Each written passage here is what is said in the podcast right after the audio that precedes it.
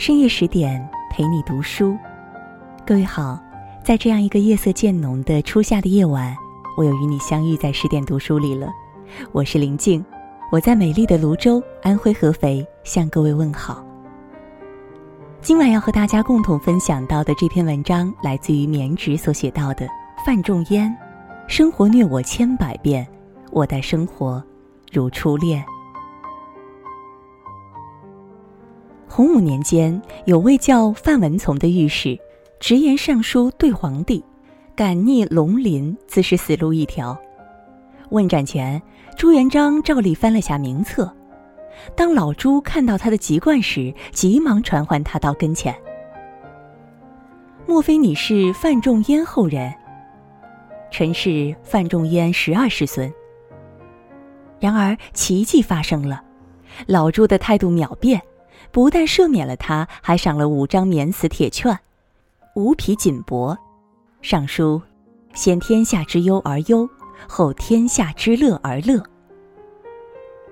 范仲淹和老朱之间隔了整整一个元朝，老朱却见民如物，给足了面子。范仲淹到底有怎样的人格魅力呢？范仲淹。得名由来是致敬南朝文学家江淹，就是江郎才尽那位。范仲淹两岁丧父，母亲改嫁朱氏，他随之改名叫朱越。他少有大志，曾在一座陵祠里问：“我将来能当宰相吗？”静默的神灵雕像似在回答：“不能。既不能当良相，那就做良医吧。”良相、良医虽然地位悬殊，但都以造福百姓为宗旨。小小年纪，他就有了一颗济苍生的心。某夜风雨大作，雨敲打在窗外芭蕉上，宛若大珠小珠落玉盘。他辗转难眠，遂披衣起身夜读书。二十三岁那年，他劝阻朱家兄弟们不要挥霍浪费，反被讥讽。我自用朱氏钱，关你什么事？惊骇之余，他从旁人口中得知了自己的身世。命运对他并不友好，可贵的是他没屈服。他先是改回原来的名字，然后携琴背书，只身前往应天府求学。母亲派人来追他回去，他拒绝了。齐秦有首歌。我是一匹来自北方的狼，走在无垠的旷野中，凄厉的北风吹过，漫漫的黄沙掠过，我只有咬着冷冷的牙，报以两声长啸，不为别的，只为那传说中美丽的草原。范仲淹也不为别的，只为证明自己是块读书的料。千年前，先贤颜回住在陋巷。过着单食调饮的生活，但他一心扑在学习上，不改其乐。在范仲淹的身上，我们能瞥见颜回的影子。在应天府书院求学期间，范仲淹每天煮两升粥，待粥凝结后划分成四块，早晚各两块，拌点腌菜就满足了。读书困乏了，就洗冷水脸。应天府留守听说了他苦读的事迹，特地派人送来美味的饭菜，范仲淹却谢绝了。他说：“我今天尝了美食，今后再看到粗茶淡饭，就难以下咽了。由俭入奢易，由奢入俭难。”范仲淹深谙此中道理。某天，宋真宗车驾路过应天府，观者如堵，同学们都去围观。唯有范仲淹不为所动，仍待在书院里读书。有位同学问他为何如此，范仲淹给的回答霸气十足：“今后有的是面圣机会。”范仲淹并没有夸下海口。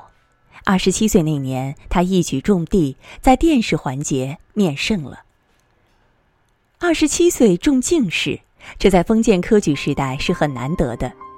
想当年，同是二十七岁中进士的白居易，按耐不住激动的心情，写下“慈恩塔下题名处，十七人中最少年”。毕竟有的人穷经好首，却连举人都没考上。可以说，范仲淹算是个幸运儿。命运女神为什么垂青他呢？因为努力的人运气不会太差。及第后，范仲淹被委派至泰州当官。你是哪种人，就会拥有哪种友情。范仲淹耿直淡泊、先忧后乐、不以物己、不以己悲的人格，注定了他也将遇到这类人。在泰州，他结识了三位挚友。第一位是滕宗亮。或许你对这个名字陌生，但肯定背过《岳阳楼记》，首句是：“庆历四年春，滕子京谪守巴陵郡。”没错，滕宗亮，字子京，他和范仲淹是同年同榜进士。在泰州修筑海晏范公堤时，开工不久就遭遇了特大暴雨，海上波涛汹涌，一个浪就能把岸上的兵工民夫冲得没影儿。适逢范仲淹、滕宗亮在现场督工，当时兵民惊异，唯有范腾二人神色不变、镇定自若地指挥堵水。第二位是富弼，他比范仲淹小十五岁。朱熹曰：“朋友以义合者，因为两人志同道合，所以成了忘年交。”范仲淹夸这位有为青年是王佐之才。第三位是林波，林波淡泊名利，朝廷招他做官，被他婉拒。他隐居山林，终身不娶，没妻鹤子。范仲淹倾慕他的仙风道骨，遂写了首寄赠林波处士。赞他风俗阴娟厚，文章至老纯。林波也写了首送西文四成作答，其中有几句是这样的：“马清才大能为赋，梅福官卑属尚书。”这意思是范仲淹才比司马相如，官小却像梅福那样心系天下。子曰：“与善人居。”如入芝兰之室，久而不闻其香，即与之化矣。如果朋友们正能量满满，你也会积极向上；反之亦然。公元一零二六年，母亲逝世，范仲淹回应天府赴丁忧。世有伯乐，然后有千里马，千里马常有，而伯乐不常有。也是在这一时期，他结识了生命中的伯乐晏殊，就是写“无可奈何花落去，似曾相识燕归来”的那位。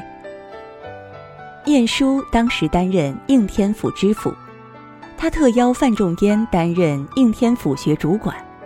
范仲淹一听是去母校任教，立刻就答应了。晏殊不仅慧眼识才，还毫无保留地提携他们。几年后，晏殊回京任参知政事，也就是副宰相，便向朝廷推荐了范仲淹。于是，范仲淹被认为密阁校理，来到京城。宋仁宗十二岁登基，因为年幼，暂由刘太后垂帘听政。范仲淹到京赴任这一年，仁宗已二十岁。按理说，刘太后应该还政于他。但是刘太后似乎对权力恋恋不舍。耿直的范仲淹就上书要求刘太后还政。自刘太后当权以来，还没有哪个大臣敢这么做。如此大胆直率，舍范仲淹其谁？得罪了刘太后，范仲淹在京城内难以立足，便申请外调做官。范仲淹离开京城那天。仁宗住倚高楼，凭栏远眺，目送他的背影渐行渐远。公元一零三三年，垂帘听政的刘太后去世，仁宗亲政。仁宗立刻想到了忠臣范仲淹，召他回京为右司谏。范仲淹秉性耿介，任谏官再合适不过了。然而，在京城还没待多久，江淮等地闹黄旱。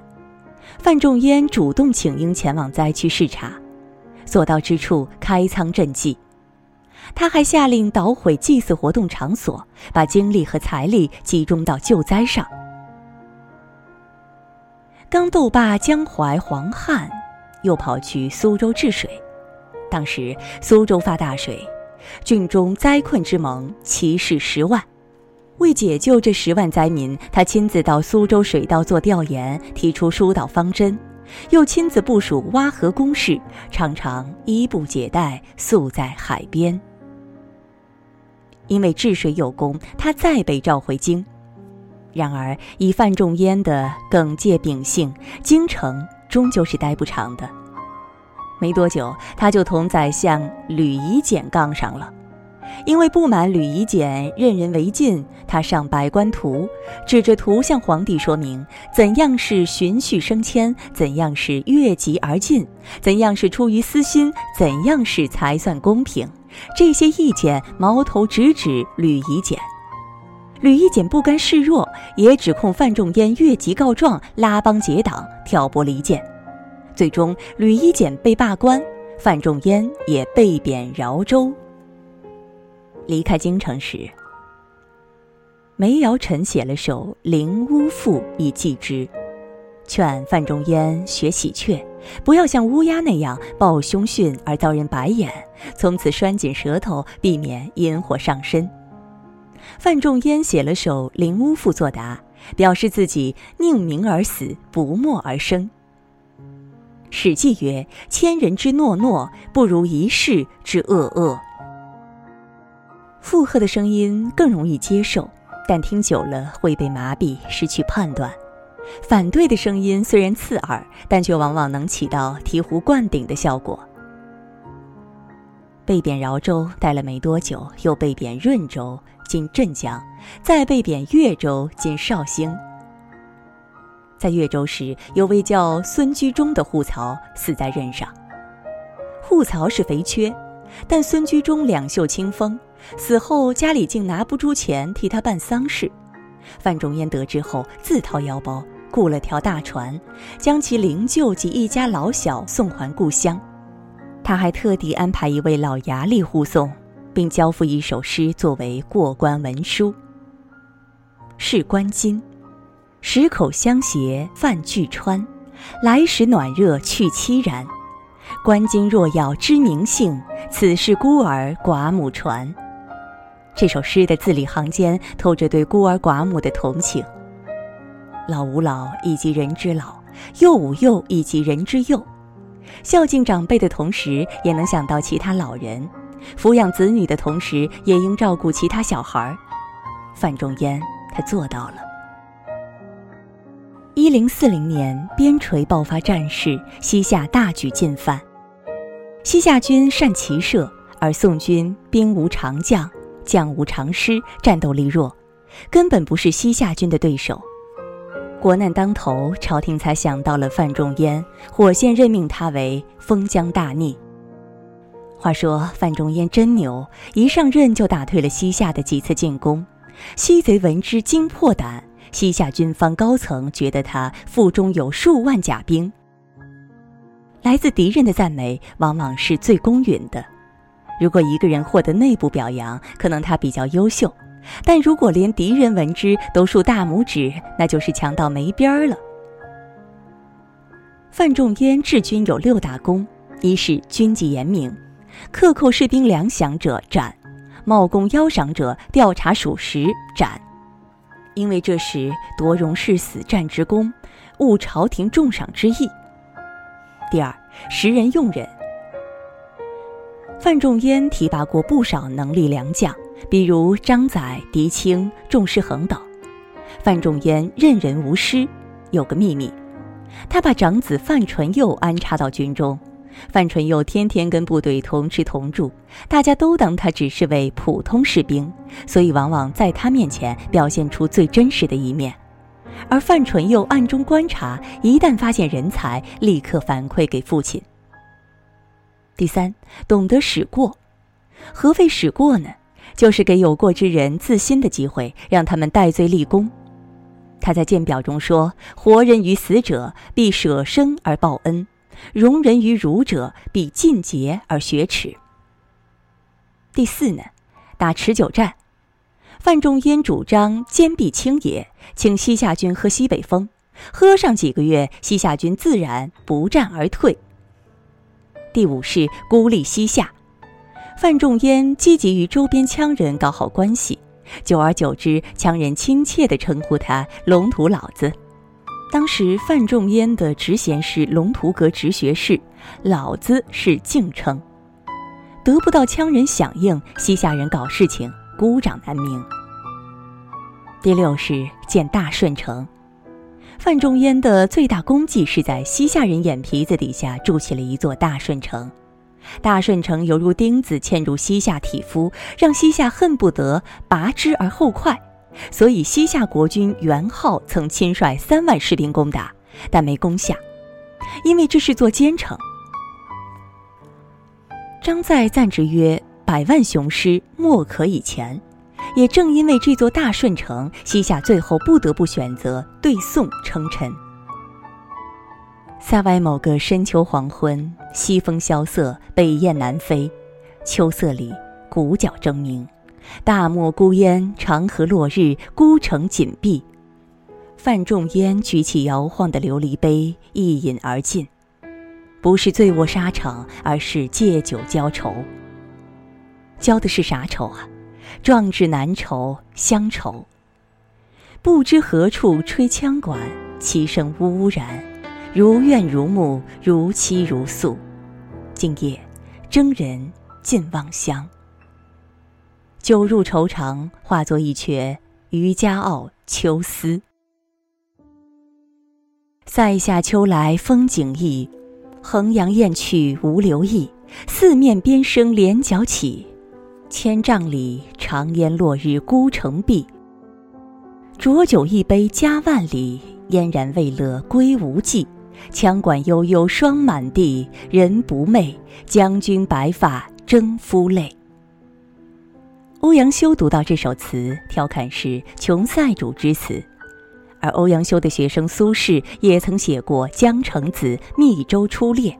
最后一句是“会挽雕弓如满月，西北望，射天狼。”东坡的豪情固然可嘉，但终究没真上过沙场，体会不到战争之残酷。私以为《渔家傲·秋思》非穷塞主之词，而是真将军之叹。因为立下战功，范仲淹奉旨回京，受参知政事，开始主持庆历新政。新政期间，范仲淹查看官员名单时，如果看到不称职的，就一笔勾掉。这一笔下去，意味着那人丢了乌纱帽，一家子也从中产坠入平民。所以，革新派的另一位主将富弼动了恻隐之心。他说：“你这一笔下去，岂不知一户人家在抱头痛哭啊？”范仲淹答：“一家人哭，总比一路人哭好。”对尸位素餐者心软，换谁来为民请命呢？范仲淹并非无情之人，但孰轻孰重，总得有人做出决断。也因为范仲淹触犯了太多官僚的利益，革新派被诬为朋党。尽管欧阳修曾作《朋党论》，说君子以同道为朋，小人以同利为朋，来为自己和小伙伴们辩白，仍无济于事。新政仅一年左右就告败。范仲淹、滕子京等被贬，也差不多在这一时期，范仲淹写下《岳阳楼记》，其中的“不以物喜，不以己悲”，既是劝慰老友，也是自勉。临退休前，范仲淹买了一千多亩地，一千多亩啊，哪来的钱？他是贪官吗？当然不是。北宋实行高薪养廉。如作家二月河所言，宋朝官员的工资是清代的十倍，汉代的六倍。